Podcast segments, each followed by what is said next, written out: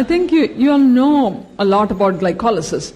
What we have to focus on today is on the things that are different now or what is the focus of this lecture. Okay? So, what extra things do we expect you all to know from glycolysis other than the conversion of glucose to pyruvate? So, we shall be focusing on hemolysis, on the cause of defective glycolytic enzyme as, co- as one of the causes of hemolysis in patients with hemolytic anemia. Yeah? So, that is what our focus will be on today's lecture. Now, I think this is the second or the third pathway that you are seeing in metabolism. We have seen the pentose phosphate pathway. Remember the pentose phosphate pathway, when you have a deficiency of that, you, the children have manifestations of hemolysis or patients have hemolytic episodes. Similarly, when you have glyco- glycolysis pathway defect in the RBC, again patients have hemolytic anemia. And we shall be explaining the cause of hemolysis in pentose phosphate defect is completely different from the cause of hemolysis in a glycolytic defect, and we want you to focus on that. And finally, when a question is asked, and you have to be able to tell what is the biochemical basis of hemolysis, try to compare and contrast between pentose phosphate versus a glycolytic defect.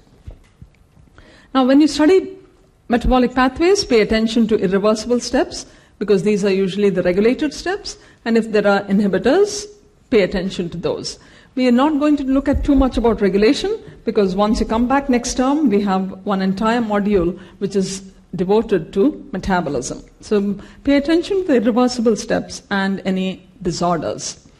Now, when you look at the disorder, what we want you all to note is there is, if there is a deficient enzyme, pay attention. If it has a coenzyme, pay attention to that. The manifestations may be because of less amount of the product formed, or it can be because of accumulation of the substrate.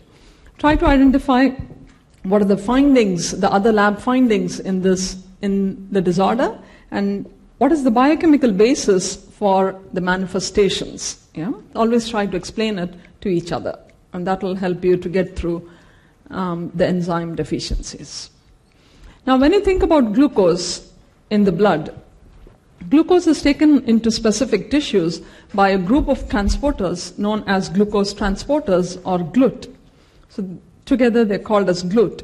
All of the glucose transporters do the same mechanism of um, transport of glucose, and that is facilitated diffusion. That means there is transport along the gradient, along the concentration gradient, and no energy or no ATP is required.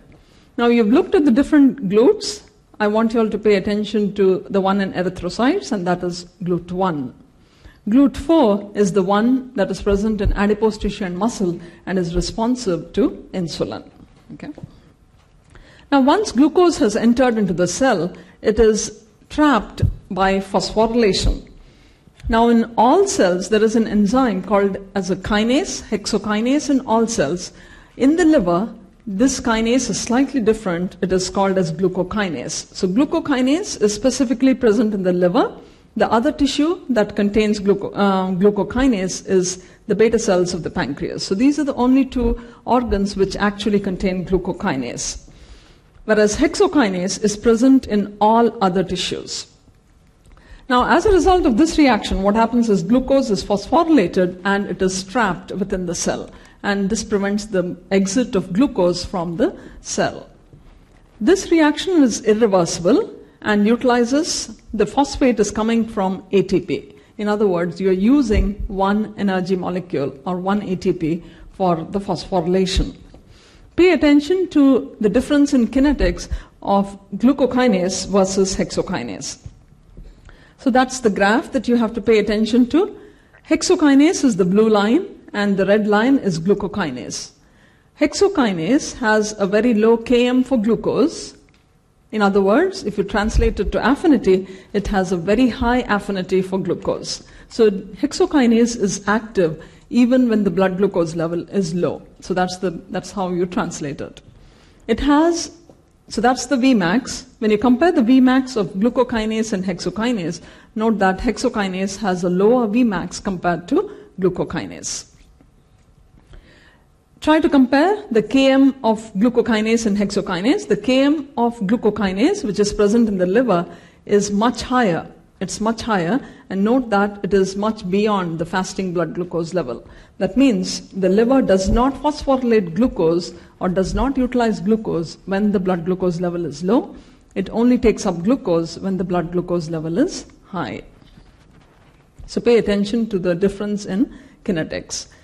Now, hexokinase is present in all tissues, including your RBCs and the brain. That means they can take up glucose even when the blood glucose level is low, and they have a very high, this enzyme has a very high affinity for glucose. So, once it's converted to glucose 6 phosphate, in the previous lecture we have seen its entry into the pentose phosphate pathway or the HMP shunt. Today we shall focus on the conversion of glucose 6 phosphate into pyruvate, okay, and that is glycolysis.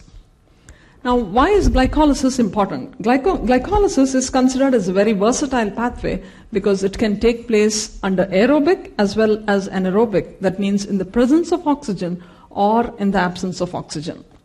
Also, in tissues that have no mitochondria, one typical example is the red blood cells. Yeah? Which do not have mitochondria, glycolysis is the only source of ATP for these cells. So, red blood cells ha- require glycolysis to produce ATP. Remember, all the enzymes that we are studying today are in the cytosol. That means in cells which do not have mitochondria, glycolysis does not, you know, glyco- glycolysis can still take place. And that's the only source of ATP. Now, if you think about the phases of glycolysis, we have just completed the first step, that is conversion of glucose into glucose 6 phosphate. It's going to be further converted into fructose 1 6 bisphosphate. The first stage, ATP is actually used, and this is called as the energy investment phase. Once it forms fructose 1 6 bisphosphate, it is going to be broken down into three carbon sugars, and as that is glyceraldehyde 3 phosphate and dihydroxyacetone phosphate and both of these are in turn going to be converted into pyruvate. The last phase is where there is actually ATP production. So ATP production happens in the last phase. Now there are three reversible reactions of glycolysis. Remember, two of them are in the first stage. Two of the irreversible. The last one is the last reaction of glycolysis, that is the formation of pyruvate. You need to pay attention to these three um, enzymes. So we have already seen the first reaction. Glucose is converted to glucose 6 phosphate. It's an irreversible reaction. So that's the first irreversible step of glycolysis. Now, next what happens is it's isomerized. Glucose is isomerized to fructose 6 phosphate. Enzyme is an isomerase. The next reaction is super important. The second irreversible reaction of glycolysis catalyzed by phosphofructokinase 1 or PFK1. Note that the second ATP molecule is being used to phosphorylate fructose. So it forms fructose 1,6 bisphosphate. So on this slide, pay attention to the two irreversible reactions. This is PFK1, it's considered as the regulated enzyme and is sometimes called as the committed enzyme of glycolysis because once it goes through PFK1, it has to enter glycolysis of fructose 1,6 bisphosphate has, through, has to go through glycolysis. Two ATP molecules are used. In other words, this is the phase of energy investment. Now, once you form fructose 1,6 bisphosphate, what happens next is aldolase will cleave. Yeah, there are two isoforms, A and B Aldolase is going to cleave it to form glyceraldehyde 3 phosphate, which is a 3 carbon sugar, and dihydroxyacetone phosphate. Now, dihydroxyacetone phosphate cannot undergo the next reactions of glycolysis, so it is converted into glyceraldehyde 3 phosphate. This is an isomerase. Note that both reactions on this slide are reversible. So, both of these are reversible reactions. Now, from here on, remember, at this point, from one glucose molecule, you have generated two molecules of glyceraldehyde 3 phosphate. So, anything that happens from this slide onwards, remember, it's always two times. Yeah? So two molecules of glyceraldehyde 3-phosphate will be finally converted into two molecules of pyruvate.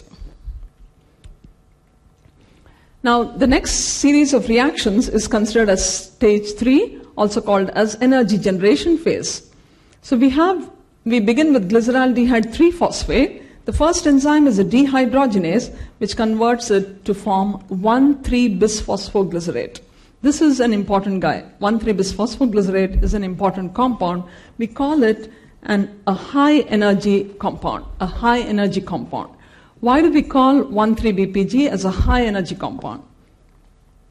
On hydrolysis, it can directly phosphorylate ADP to form ATP. And that is the first reaction in which ATP is actually formed. Catalyzed by a phosphoglycerate kinase, put a star here, okay? Because this is an important step. It's the first example of substrate level phosphorylation. Substrate level phosphorylation means there is formation of ATP without involving the electron transport chain or without involving the mitochondria. Why is this important? Whenever there is no oxygen or whenever there is no mitochondria, this is one of the reactions that actually forms ATP. So, un- under conditions of hypoxia, this is, the, this, this is the reaction that forms ATP. Or in conditions where there is no mitochondria, or in cells with no mitochondria, phosphoglycerate kinase is one of the enzymes that can directly form ATP without involvement of the mitochondria. The next reaction, so as a result of this, what happens is the phosphate group is transferred to ATP to form ATP. 3 phosphoglycerate is next converted to 2 phosphoglycerate. Note that all three enzymes are reversible on this slide. Okay? Now the next step is 2-phosphoglycerate is converted to the second important guy that is phosphoenol pyruvate. Phosphoenol pyruvate, which is later converted to pyruvate. Phosphoenol pyruvate is the second high energy compound. So there are two high energy compounds. 1,3-bisphosphoglycerate is the first one. The second one is phosphoenol pyruvate.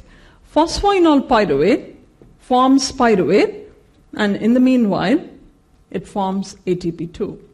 In other words, this is the second step of substrate level phosphorylation, where phosphate group is directly given to ADP to form ATP. You do not need the mitochondria. Again, in conditions of hypoxia or low oxygen tension, this is, these, these two reactions are the only reactions that can actually form ATP directly. Okay? Now, on this slide, pay attention to pyruvate kinase because that's an irreversible step. It's the third irreversible step of glycolysis. This is considered as a regulated step, and of course, there is a disorder associated. So, never forget about pyruvate kinase. There are many important things happening in this reaction. ATP is formed. This is an irreversible reaction, and there is a disorder. We are going to look at the disorder in a little bit. Okay? So at this point, how many irreversible reactions have you seen? We have seen three. First one is glucokinase or hexokinase, depending on the tissue. The second one is PFK1, and the third one is pyruvate kinase. So three irreversible reactions. How many substrate level phosphorylation? Two. And name the enzymes to me. One is the same one, pyruvate kinase. The second one is phosphoglycerate kinase. So any enzyme that uses ATP is generally has this name kinase. Okay, for those of you who are new to these enzymes. Now, all the enzymes that you have studied till now, so all, all, all of those enzymes are present in the cytosol. So we have formed pyruvate from glucose by glycolysis. Now, if there is mitochondria, so imagine this is a cell which is highly aerobic, has enough mitochondria, has enough oxygen. Pyruvate next is transported into the mitochondria and is converted into acetyl CoA. But this requires oxygen and it requires mitochondria. PDH complex is the enzyme. Remember, PDH complex is within the mitochondria. In other words, you need to form acetyl CoA, you require mitochondria, you also require enough of oxygen. You require a highly aerobic tissues. Now, what we are going to concentrate on today is the conversion of pyruvate to lactate. In other words, what we are going to focus on is when there is no mitochondria or when there is lack of tissue oxygenation or less of oxygen. Now, under these conditions, pyruvate cannot enter into the mitochondria. Either there is absence of mitochondria or there is no oxygen. So then pyruvate is converted into lactate. Pyruvate is converted into lactate. The enzyme is lactate dehydrogenase, and this has an important job. We are going to look at it in more detail. Remember, lactate dehydrogenase is present in the cytosol, it is not within the mitochondria. So, anytime you're thinking about a cell which does not have mitochondria, think about formation of lactate, or it can be an actively contracting skeletal muscle which has very little oxygenation, which are also called as the white muscle fiber, you're thinking about formation of lactate. Okay? Whereas in the brain, in the cardiac muscle, which are highly aerobic, lactate formation is very minimal. That means whenever you have enough oxygen, pyruvate will be completely oxidized to acetyl CoA and then to carbon dioxide and water. But when you do not have oxygen, the fate is the formation of lactate. Now, once lactate is formed in these tissues, so I'm talking about the skeletal muscle, actively contracting skeletal muscle, or it could be the small cells which do not have mitochondria, like the RBCs. Now, the lactate formed in these tissues is considered as a dead end product. That means it has nowhere else to go. There is no further metabolism within these tissues. So then lactate exits these tissues, enters the blood, and has to be transported to the liver. And this cycle is an important cycle that is cycling of lactate from RBCs and skeletal muscles to the liver. That cycle is called as the Cori cycle. We're going to describe about that in more detail. But you understand why lactate cannot be further metabolized in these tissues. So it needs to, so the cells throw it out into the blood. It is taken to the liver, and in the liver it's converted back to glucose, and that is the Cori cycle. So we've talked about the fates of pyruvate when there is enough oxygen and mitochondria, acetyl CoA, and complete oxidation. When there is no mitochondria or less of oxygen, it is forming lactate. The enzyme lactate dehydrogenase, remember, is a cytosolic enzyme. So we shall explain a little more about lactate dehydrogenase. So when glycolysis takes place, remember there was one NADH formed from the glyceraldehyde 3 phosphate. You remember that? So the glyceraldehyde 3 phosphate dehydrogenase formed an NADH. Now, if glycolysis has to continue, what, what needs to happen is the NADH has to be reoxidized to NAD plus so that the NAD plus can be reused by glyceraldehyde 3 phosphate dehydrogenase.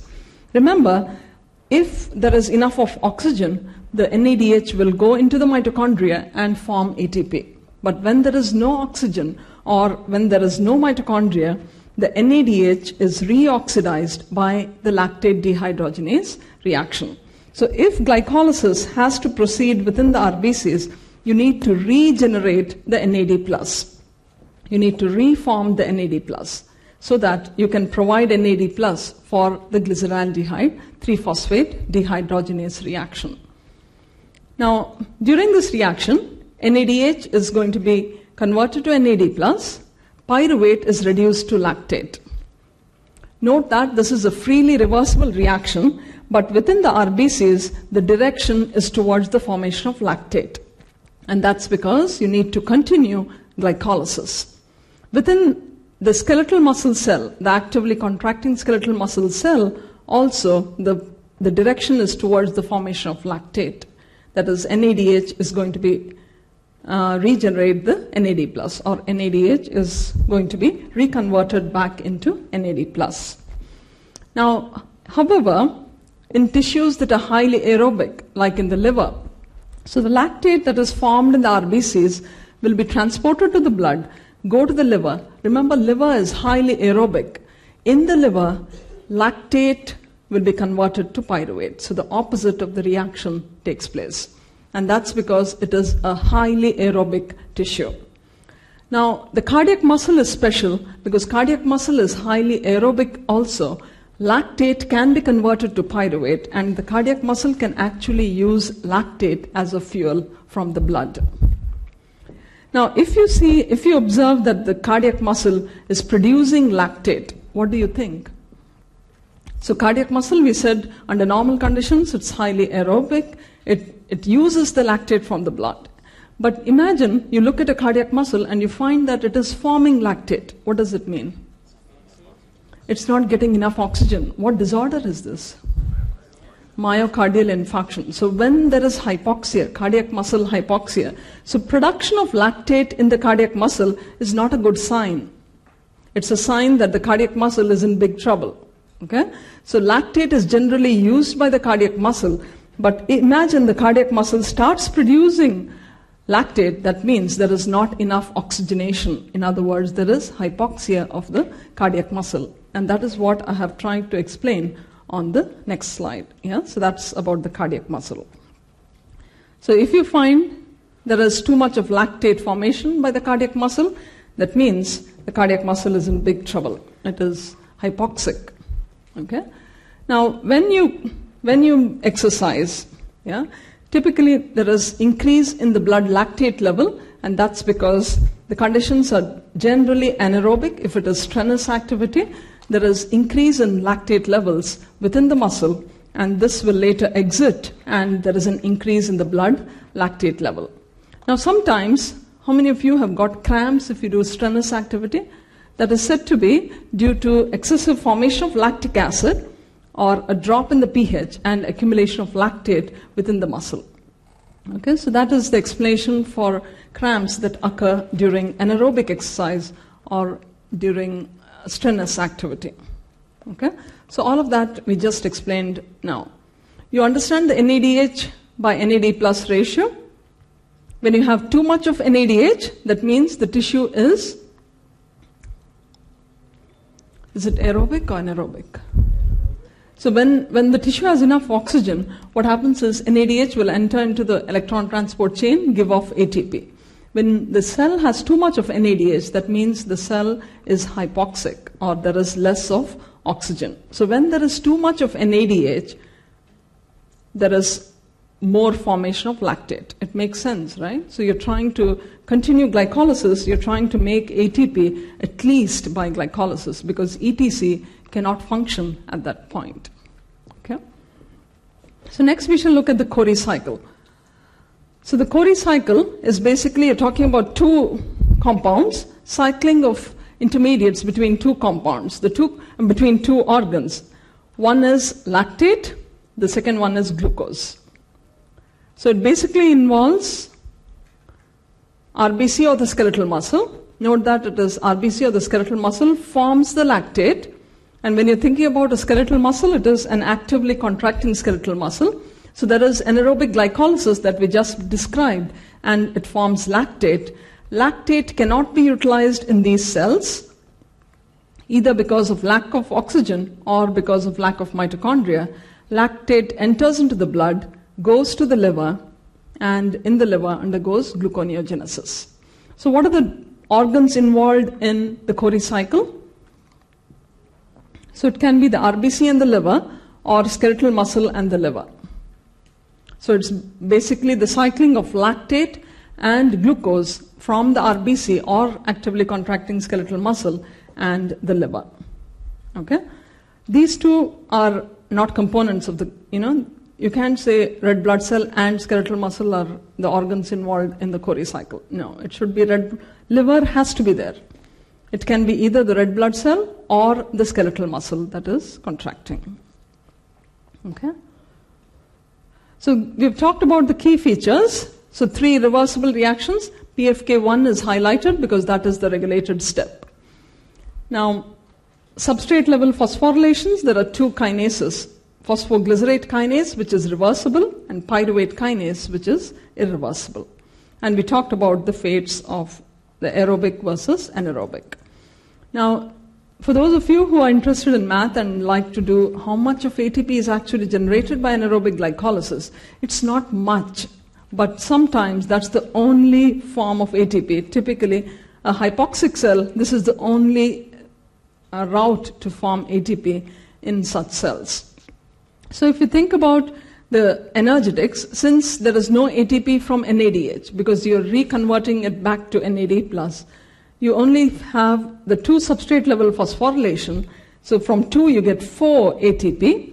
And remember, you have actually used two. That means only two by anaerobic glycolysis. This is sufficient for cells which do not have mitochondria, like the RBCs, because RBCs are not metabolically active. So that amount of ATP is good enough. And in tissues that do not have oxygen, this is the only source of ATP when the conditions are anaerobic. Okay. So you can go back and try to compare. Tissues will be the brain, liver, cardiac muscle. Anaerobic will be actively contracting skeletal muscle and RBCs or cells without mitochondria. Energy yield is more. We are going to talk about that later. Whereas anaerobic is only two. It's very little. End product is pyruvate, which is converted to acetyl CoA. So that will be the further fate. Remember, the conversion to acetyl CoA happens within the mitochondria. Anaerobic glycolysis end product is lactate, the further fate of pyruvate is the enzyme lactate dehydrogenase, which converts pyruvate into lactate. Yeah? So focus on the things that you did not know till now, okay? Try to answer this question and we will move on and try to see why, why is glycolysis important for the CPR module. So how many of you knew what, what I was talking about till now? Only two people? You don't remember? Okay. It's a good refresher, you know. Yeah. When you don't see something for some time. Okay, so let's let's see the answer. You want more time? Okay, look. Okay, I didn't. I need at least 410 responses. Maybe.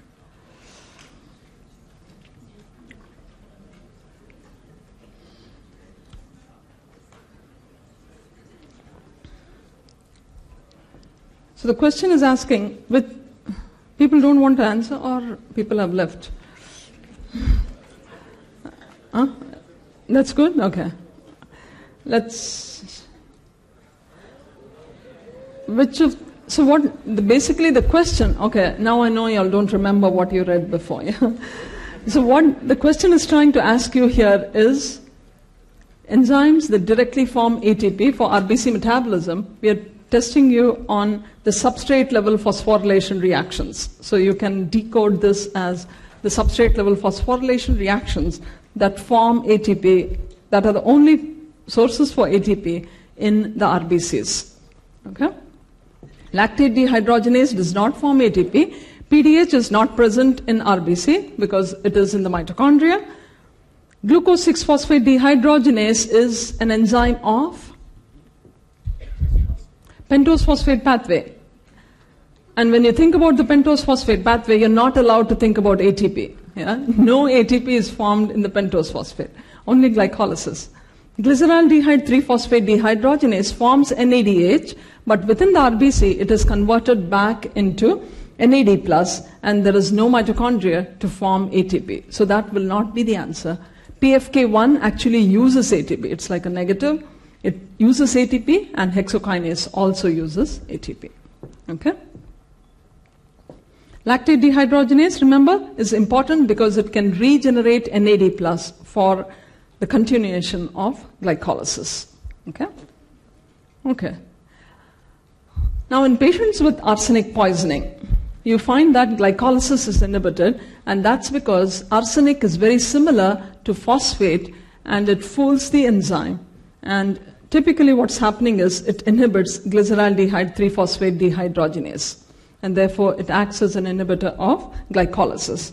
You'll be studying later that it also inhibits the TCA cycle. Therefore, it inhibits energy production, basically glycolysis and the TCA cycle in or the PDH complex in most tissues. Okay? Now, the second thing that you have to remember is the use of fluoride. How many of you have collected blood in these tubes? Um, typically the, you collect blood in, in the tubes with the gray colored caps. This is, these, these tubes contain fluoride.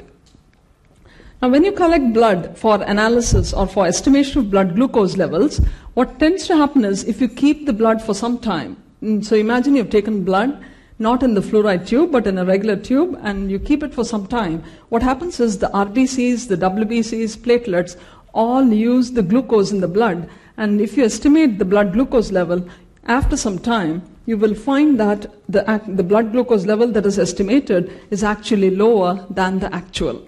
Yeah, so it is lower than the actual blood glucose level. So you're getting an error. Um, you're getting an error, and that's because all the cells in the blood, the cellular components of the blood, are basically using the glucose for energy. And therefore, what we tend to do is put the blood in fluoride containing tubes. It inhibits enolase, and as a result, what happens is the blood glucose level, whatever you estimate, is the actual, and there is no error. Yeah? And that's because you're inhibiting glycolysis in the cellular components of the blood, that is RBC, WBCs, and the platelets. Yeah? So that's why we use these fluoride, con- the gray cap tubes, to avoid glycolysis or to inhibit glycolysis by the cellular components of the blood. Now, what is the significance? So, we learned about the reactions of glycolysis. So, let's try to learn what is the significance of glycolysis.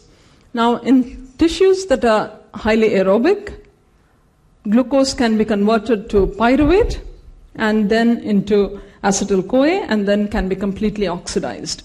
Now, however, when the skeletal muscle is actively contracting, then pyruvate is converted to lactate and glycolysis or anaerobic glycolysis becomes the only source of energy. Now, in today's lecture, we'll focus on this one in RBCs because you're doing the CPR module. Let's focus on the RBCs. What's the job of glycolysis in the RBCs? It's the major, major source of energy. We have seen where is ATP actually formed. Now, the second important significance is the formation of 2,3-bisphosphoglycerate. 2,3-bisphosphoglycerate. You heard about this important compound uh, two lectures ago. And that is 2,3-bisphosphoglycerate is not an intermediate of glycolysis, but is formed as a byproduct of glycolysis in the RBCs. So 1,3-bisphosphoglycerate by a mutase is converted into 2,3-bisphosphoglycerate. Some books tend to give it as 2,3-diphosphoglycerate. Both of them are the same compound, okay? Now, once you form 2,3-bisphosphoglycerate in the RBCs, 2,3-bisphosphoglycerate binds to hemoglobin within a central pocket, especially the beta chains of hemoglobin, and helps to unload oxygen. It helps to give off oxygen or unload oxygen. Now, when you move from, a, from the sea level to a high altitude, how does hemoglobin adapt? And or how do your RBCs adapt? So when you go to a high altitude, what happens is there is increased formation of 2,3-BPG, there is increased levels of 2,3-BPG in your RBCs, there is more binding of 2,3-BPG to the hemoglobin, and therefore more delivery of oxygen in the tissues. Because remember, when you go to a high altitude, there is less of oxygen in the atmosphere, or there is hypoxia. So, in conditions of hypoxia, what happens is 2,3-BPG will be higher, there's increased production of 2,3-BPG, and this is going to facilitate more unloading of oxygen at the tissues. So, you're trying to adapt to the situation of hypoxia and make sure there is enough oxygen delivery at the tissues. Okay, so that is about 2,3-BPG. Refer back to your hemoglobin and try to correlate hemoglobin with glycolysis and its importance in the RBCs.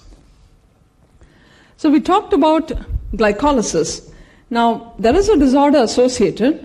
This is considered as the second most common cause of hemolytic anemia, or the enzyme deficiency hemolytic anemia.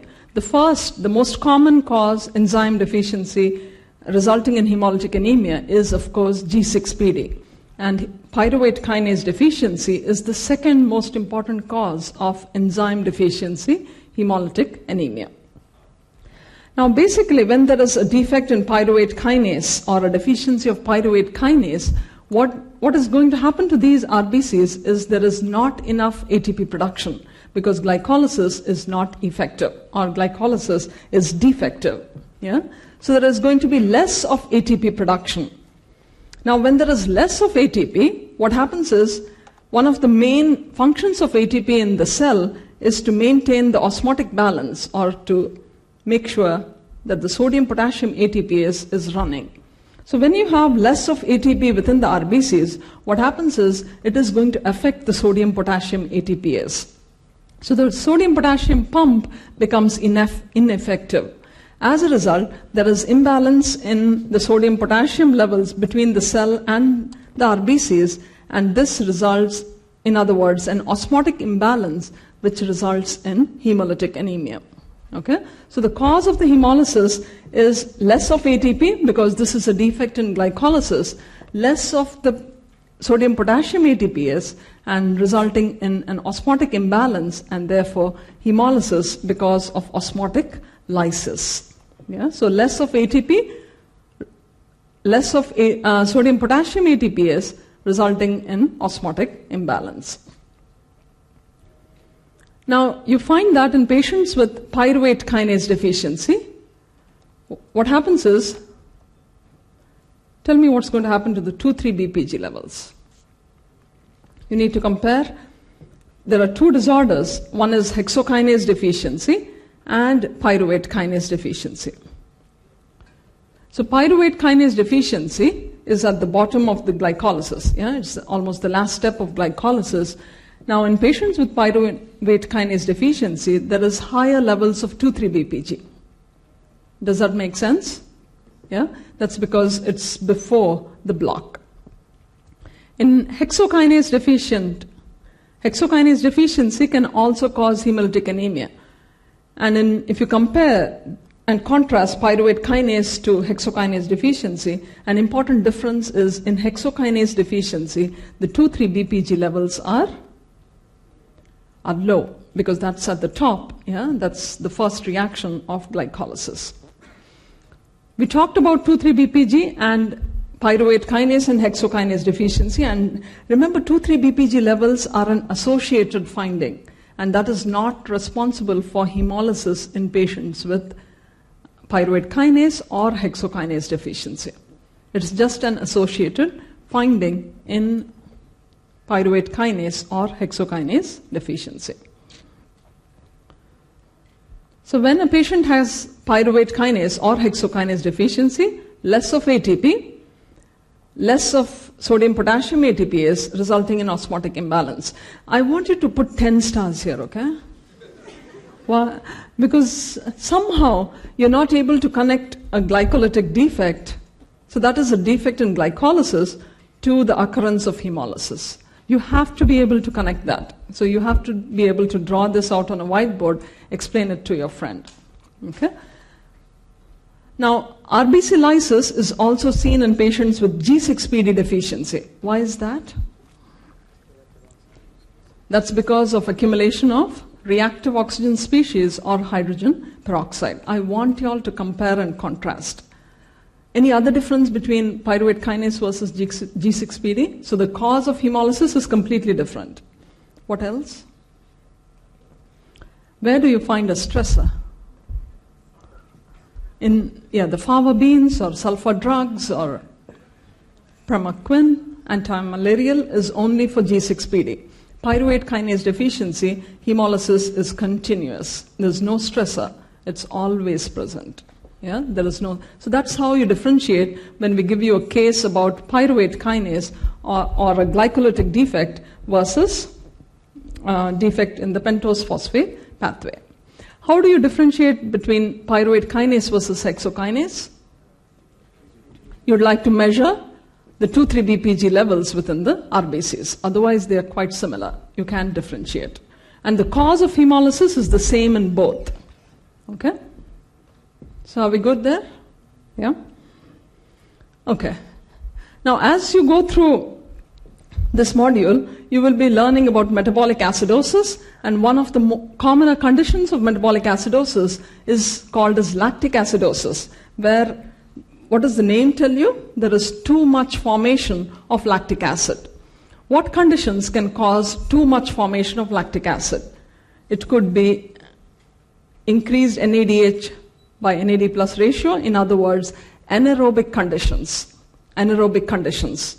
Now, anaerobic conditions typically occur when there is a cardiac failure or a circulatory failure or circulatory shock. So, in patients with circulatory failure, if you me- measure the blood lactate levels, you will find that there is increased blood lactate levels, and that's because the peripheral tissues are converting or they are using anaerobic glycolysis for energy production, and there is too much formation of lactate in the peripheral tissues because of reduced oxygenation. Also, what is happening is there is a defect in the Cori cycle. The Cori cycle is defective. That means because of the shock, because of the circulatory collapse, what happens is the lactate that is formed in the periphery is not being transported in optimum amounts to the liver, or it's not ad- adequately transported to the liver to be converted back to glucose. In other words, there is a breakdown of the Cori cycle. That means lactate formed in the periphery accumulates in the periphery and takes a longer time to go to the liver because of the circulatory shock or because of the failure of the cardiac pump. Okay? So I think you've learned about circulatory shock, right? Long time ago? No, somewhat? Not, not, so, not so familiar. Okay. So make sure that you know it before your next exam, okay? Now, finally, we look at the regulation of glycolysis. Now, regulation of glycolysis, we are just looking at in one tissue. In the RBCs, there is no regulation because it's, it's not needed to be regulated. Very, very little amounts of ATP need to be produced in the RBCs. What I'm talking about here is the skeletal muscle. In the resting muscle, you have high levels of ATP, and that will inhibit glycolysis by inhibiting PFK1 yeah? Whereas when the muscle is contracting, there is higher levels of AMP, and this is going to activate PFK1. So this is in the muscle. In the liver, the regulation is much more complex. We are going to come back to it in the next term. Okay?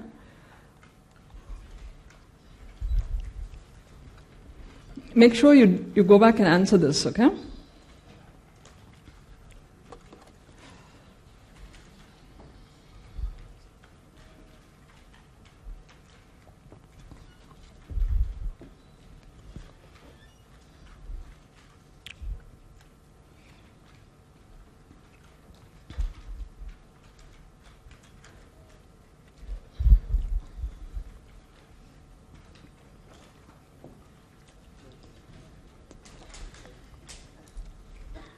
So, what is the hemolysis in the child due to? Okay, let me give you a little more time. Okay. So, the hemolysis in the child is because of so pyruvate kinase deficiency. There is less of ATP. This will translate to less functioning of the sodium potassium ATPase, and that is going to result in osmotic imbalance. So, it can be decreased ATP generation. The other, the, the cause of the hemolysis, the next response that you may find here is reduced functioning of the sodium potassium ATPase or osmotic imbalance. All three answers are acceptable and all of them are correct. 2 3 BPG levels are high, but this is an associated finding in patients with pyruvate kinase deficiency. That is not responsible for the hemolysis. So you understand why did I tell you to mark it so many times? Because it's very confusing, okay? So don't mix it up on the exam. And, and in which patients do you have increased reactive oxygen species? In patients with G6PD. Okay? And make sure you can differentiate between the disorders of hemolysis. Okay? So in today, at the end of today's lecture, you've actually seen different causes of hemolysis, G6PD, pyruvate kinase, hexokinase, alpha thalassemia, beta thalassemia, and HBS. Did you realize that? Or, as well as HBC. So you've seen so many different causes of hemolysis. you didn't realize that, yeah? Yeah. So I want you all to realize that before the weekend so that you can sit together and put it all together. Yeah? So all of them were causes of hemolysis. Okay, so to answer this question, so uh, we haven't talked about the conversion of lactate back into glucose. But basically it's almost the same except for except for the irreversible reactions. So you need to know for the conversion of lactate back into glucose, you need to remember what enzymes are different. And that will be your irreversible reactions. And there are three. Three of them. Yes? Glyceraldehyde 3-phosphate dehydrogenase is not an irreversible. Okay, it's reversible. Okay, phosphoglycerate kinase, an importance is substrate level phosphorylation, but reversible. Thank you, and see you later. Yeah, thank you.